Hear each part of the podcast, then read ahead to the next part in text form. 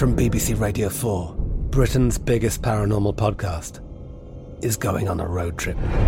I thought in that moment, oh my God, we've summoned something from this board. This is Uncanny USA. He says, Somebody's in the house, and I screamed. Listen to Uncanny USA wherever you get your BBC podcasts, if you dare.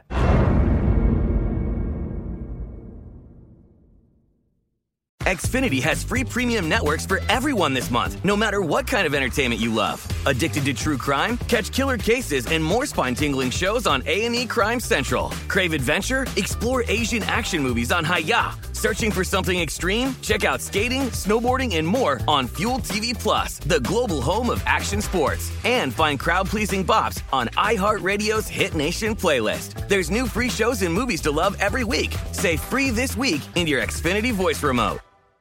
When you buy Kroger brand products, you feel like you're winning.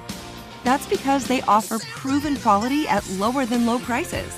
In fact, we guarantee that you and your family will love how Kroger brand products taste, or you get your money back.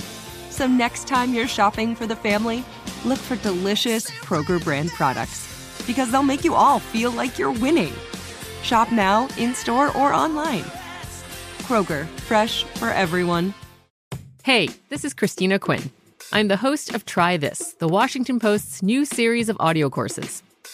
The idea behind Try This is to become better functioning humans without having to comb the internet for countless hours. In our first course, we learned how to sleep better. Now, we're going to learn how to make our friendships stronger. I'll offer expert tips that are doable, and I'll keep it short. So let's do this. Class is in session. Find Try This from the Washington Post wherever you listen.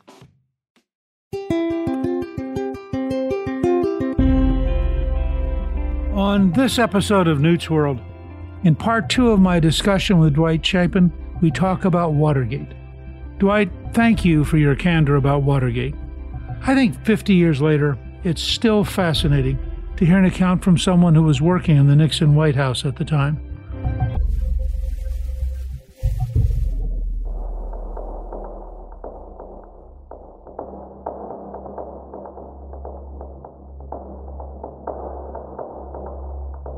After all this, Nixon wins one of the largest election victories in history. The momentum seems to be there.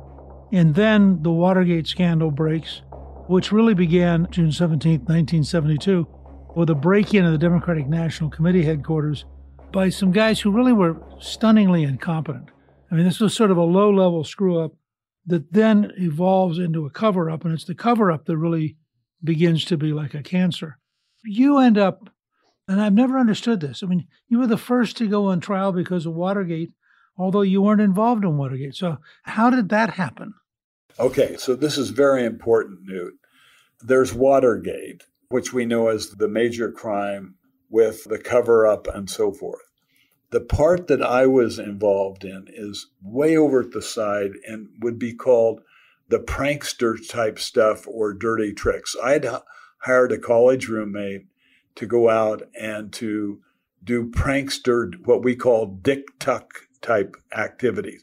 Dick Tuck was a Democratic prankster around for years and had always been doing stuff on Richard Nixon. I was called into the Oval Office in around February of 1971. And Bob Haldeman and Nixon are sitting there, and the buzzer had gone off. I'd been called in, and it was a very simple question. Do you know anyone who we could get to do Dick Tuck type stuff on the Democrats when the next election cycle comes up? I said, let me think about it. And I went off and I hired my friend Don Segretti, who had been a roommate at USC. It was a mistake I made, but I didn't consider it a mistake at the time to me, it was a very logical request because I knew exactly what the men meant. I'd known Dick Tuck for years. Down at the Bush convention in New Orleans, I run into Dick Tuck on the floor of the convention. He's got every GOP credential known to mankind hanging around his neck. Most of my friends didn't have as many credentials to get around the Republican convention as Dick Tuck did. I mean, he just had this knack and it was funny stuff. And I knew him personally, obviously. Let me break in for one second.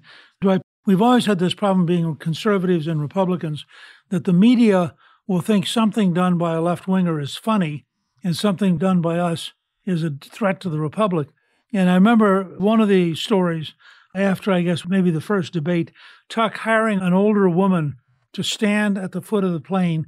And when Nixon came off, to say, it's okay, you'll do better next time. And that was sort of a classic. Now, Tuck was a genius at psychological warfare, which was fine if you were a liberal Democrat. When we tried to do the same thing, it was, of course, a threat to the very republic. Yes, one of my favorite Dick Tuck stories was that when Nixon was running in 1960 against Jack Kennedy, Nixon goes to Chinatown in the San Francisco area. And there's this big banner behind where Nixon is speaking. It's in Chinese. And the banner in Chinese says, vote for JFK. I mean, Nixon didn't know the difference, but Tuck had put the banner up. I mean, it was that kind of stuff. So, why does that get you in trouble? So, that gets me in trouble because when Woodward and Bernstein and the Washington Post start investigating and looking into CREEP, they come across the fact that the CREEP operation had some people that were out doing stuff worse than what Segretti was doing, the guy I knew. We should say, by the way, for listeners, CREEP was the committee to reelect the president. Yeah, the committee to reelect the president. They had made a decision at one point that I was not aware of that Don Segretti should be put under Howard Hunt and G. Gordon Liddy. And although Don never did anything for them, they had met with him briefly in Florida and put his name into an address book. And when that address book got found by the FBI, when they found Don's name, that's what led him to them. And then from Don, it was a jump to me. And as the Washington Post started uncovering various things, because the FBI was leaking stuff to Woodward and Bernstein through Mark Felt. Mark Felt was the number two man at the FBI, and he has become known as Deep Throat. They discover that this guy, Don Segretti, who was Dwight Chapin's friend. Well, I never, never was as close to Richard Nixon as I became when as this all started unfolding because I was part of the battery ram to get into the White House. So while I had nothing to do with the cover up or the greater Watergate experience, I had hired Don Segretti. And that is the linkage that got to me. The important point that I want to make and that I detail in my book, I go into incredible detail on this, particularly in the appendix. The break in happens on the 16th, into the 17th of June. On the Monday after the break in, John Dean meets with G. Gordon Liddy in Lafayette Park, and he asks them who at the White House knew. Dean, we know, knew. Maybe not the precise date, but we knew he knew there was going to be a break in. And he mentions one other person, and that person is Gordon Strachan. Now, when Dean talks to the president as this starts unfolding, he tells the president nobody at the White House knew. He doesn't tell the president he knew. He doesn't tell the president that Gordon Strachan knew. He says nobody at the White House knew. And Nixon is not told that the White House had someone that knew for nine months.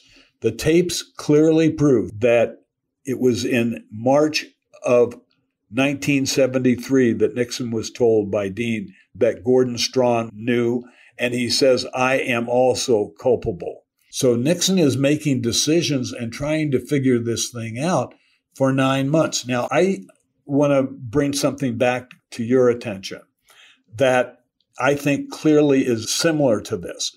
And that is that our whiz kid, Robert McNamara, that was Secretary of Defense under Kennedy and was stayed over there with Johnson, wrote a book. And in his book, and this is years later, he admits that he gave false information on the troops and the situation in Vietnam to Lyndon Johnson.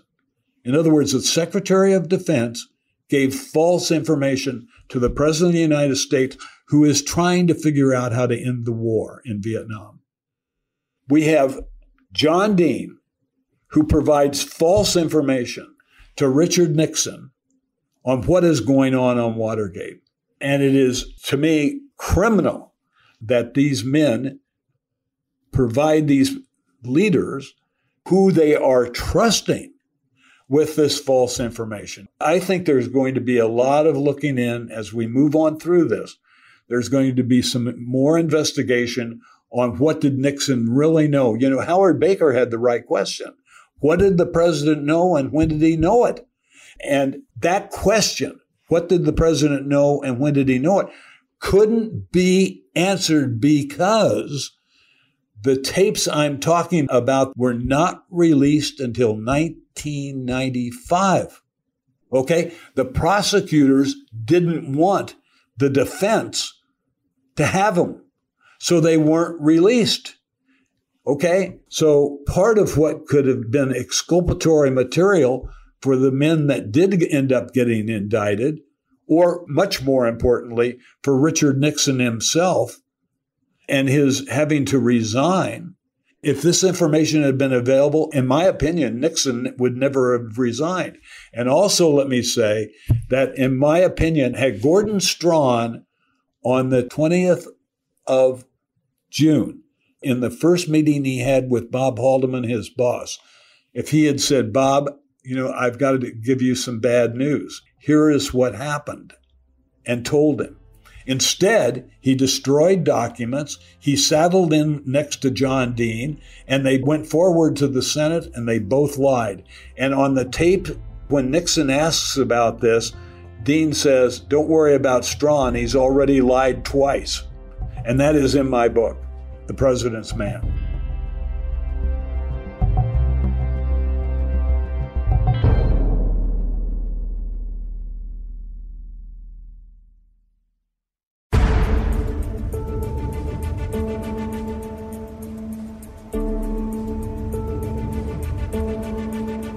So you ended up being indicted and convicted. You served about eight months, I guess. Nine months. Nine months. Well, let me ask you, Dwight, what was it like to have been a White House official and now to be in a federal prison? Yes, well, I do make the point in my book. I wish I had gone to prison before I went to the White House because I think I could have been helpful in some of the legislation and other things where understanding what what's going on in these prisons is important. I will say this one of the first days I was walking across the quad area at the prison, and this was a low security type prison, not a high security. And out of a window, somebody yelled, Nixon man, hey, Nixon man, hey, Nixon man. And then that kind of got my attention. And a few days later, an inmate kind of shoved me. I was walking down a hallway and they kind of used their elbow and so I mentioned this to one of the older men that was around there, and they said, You need to go talk to Big Mike Thompson. He heads the Black Cultural Workshop. So I went over to what they called his house. He had, it was a two man room, and I knocked on his door, and the door opened. And there's Big Mike Thompson. He filled the whole doorway. He had come out of Soledad Prison. He was on his way to freedom, but he had to come to this low security thing for a couple of years before he could move forward. I said, Mike, my name's Dwight Chapin. It's been recommended I talk to you. I went into his room. We talked for, I don't know, an hour, maybe more. He became very fascinated with my story. He loved politics. In fact, I had Pat Buchanan autograph one of Pat's books and send it in to him. But anyway, the bottom line was in talking to Big Mike Thompson, the word went out throughout Lompoc prison and nobody came near me again. So it's one of those things where it has its own culture, its own way of operating. And thank God somebody was smart enough to tell me to go talk to him. And then Mike and I became very, very good friends. And then in 1988, you get back in presidential politics again. What drew you to work on the Bush campaign? Well, actually, I don't know if you know Bill Timmons. Bill Timmons was in congressional relations, outstanding man. So Reagan had a planning group that I was a part of, and we met in Washington. But then the group moved to Detroit for the actual convention period itself. And I got on a plane and I went to Detroit. And when I went to the meeting, there were maybe 20 of us in the room. And the state chairman from Ohio by the name of Keith Bulen, he went around the table and everybody introduced themselves and so forth. And I introduced myself. He realized who I was and he immediately adjourned the meeting. And he pulled me aside and he says, Dwight, we can't have you here because of your participation back with Nixon. And I said, okay. I got on an airplane and I flew back to my home in Chicago. I got off the airplane at O'Hare and I called Bill Timmons, who had invited me to be part of this group. I said, Bill, I've just been asked to leave Detroit. He said, You stay right there by that phone. I stayed right there by that phone. He made a phone call and he called me back and he said, You get on the next plane and you go back. He said, I just got off the phone with Ed Meese and we would be honored to have you participate. And Ed Meese, the guy that ended up being Attorney General of the United States, is the man that made it possible for me to re enter politics. I went over there, I helped out, I worked all through the convention, all through the back and forth between should we pick Jerry Ford or who are we going to pick, and then the picking of George Herbert Walker Bush. So that's really when I re entered back into politics. I'm curious, you've had a remarkable career, and I mean, just your Chinese and Russian experiences would justify a pretty good career. But you've done so many more things. If you were talking to young people, what would you say is the greatest lesson you've learned throughout your political career? Yes, the greatest lesson I learned, first of all, if you get an opportunity to go to Washington and to participate in our government on the Hill or in the executive branch, go. Do it. We need good, solid people participating. So get in the arena. I love that Teddy Roosevelt man in the arena thing. Get in there. You may lose some, you may win some, whatever. And then be honest, tell the truth. I went to prison, Newt, because it was said that I made false and misleading statements to a grand jury. I don't believe I did that in my heart of hearts. I mean, I know my intent when I went in, and I went in and I told the truth. But a jury decided that when I said, not that I recall or not to the best of my memory, by the way, Hillary said, not that I recall, not to the best of my memory, about 50 times. But all I had to do is say it once or twice, and I was indicted because Jaworski needed to get somebody as fast as possible to get to Haldeman. By the way, it could also be that if you're a conservative, we actually expect you to remember something. And if you're liberal enough, we know you're not going to remember anything. You've got it. I mean, you've understood all this stuff for years. The game in the House is tilted. By House, I mean the game in Washington. Republicans have it much harder and so forth. But my advice to young people is get in, tell the truth, always tell the truth, and fight for what you believe in. I had a very interesting experience. I got on LinkedIn, I got a young man that got in touch with me who is a foreign affairs advisor to a Democrat member of Congress. And he told me he said, Dwight, I got involved in foreign policy because when I was a high school student, I studied Richard Nixon. And when I graduated, I went to Beijing and I went to the Chinese university and I studied Chinese. And I came back, and Richard Nixon is my role model because I want to participate in the foreign policy arena over the years ahead. It blew my mind. I immediately had a Zoom call with this guy. I've introduced him to several other people. For a young person to have an interest like that in Richard Nixon, to me, is fantastic. That's great. I want to thank you for joining me. As I said in my praise for your book, The President's Man, it sheds a unique, interesting light on one of our most complicated and effective presidents. Because of Watergate, few people recall that Nixon was historically popular, remarkably successful, and I think anyone who cares about American history and politics should read The President's Man. And I really recommend our listeners pick up a copy, learn about Nixon from someone who knew him well. It's a fascinating read, and I can't tell you how much I'm grateful that you would spend this kind of time with us. Dude, this has been a real pleasure, and I love sharing these stories with you. Thank you. Thank you to my guest, Dwight Chapin. You can get a link to buy his new book, The President's Man The Memoirs of Nixon's Trusted Aide, on our show page at newtsworld.com. Newsworld is produced by Gingrich 360 and iHeartMedia. Our executive producer is Garnsey Sloan. Our producer is Rebecca Howe, and our researcher is Rachel Peterson. The artwork for the show was created by Steve Penley. Special thanks to the team at Gingrich 360. If you've been enjoying Newt's World, I hope you'll go to Apple Podcast and both rate us with five stars and give us a review so others can learn what it's all about. Right now, listeners of Newt's World can sign up for my three free weekly columns at gingrich360.com slash newsletter. I'm Newt Gingrich. This is Newt's World.